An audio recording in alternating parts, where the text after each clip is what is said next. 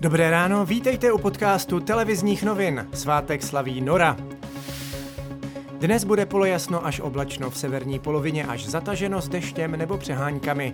Teploty vystoupají k 17 až 21 stupňům Celzia, na jihu až ke 24. V tisíci metrech na horách se bude teplota pohybovat kolem 12 stupňů.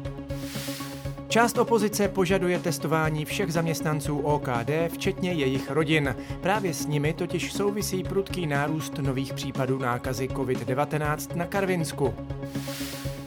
Nárok na mimořádné odměny budou mít všichni zdravotníci, kteří v době nouzového stavu v nemocnicích sloužili. Dohodli se na tom premiér, minister zdravotnictví a zástupci odborů. Potřebných zhruba 10 miliard korun by vláda mohla najít v rozpočtové rezervě.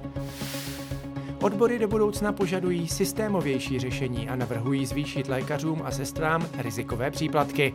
Na podzim totiž může přijít druhá vlna epidemie a na odměny by se museli vynakládat další miliardy korun. Až 4 tisíce starostů a dalších komunálních politiků neodevzdali svá majetková přiznání za loňský rok, za což jim hrozí až desetitisícové pokuty. Vadí jim především to, že jsou jejich takto přiznané majetkové poměry volně k nahlédnutí na internetu.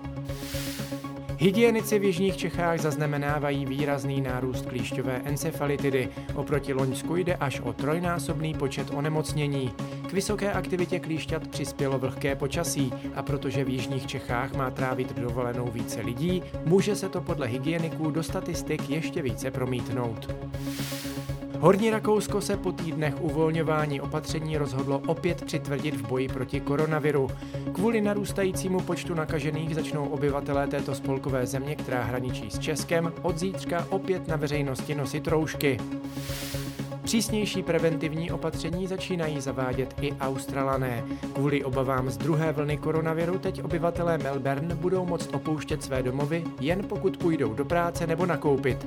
Ve španělské Andaluzii úřady uzavřely 55 pláží kvůli tomu, že návštěvníci nedodržovali doporučené rozestupy.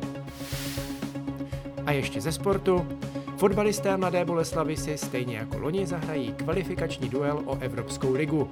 Naděje na pohárovou Evropu udrželi poté, co postoupili přes Bohemians. V Dělíčku sice Mladá Boleslav prohrála 1-2, ale díky domácí výhře 3-0 z prvního utkání jí postup neunikl.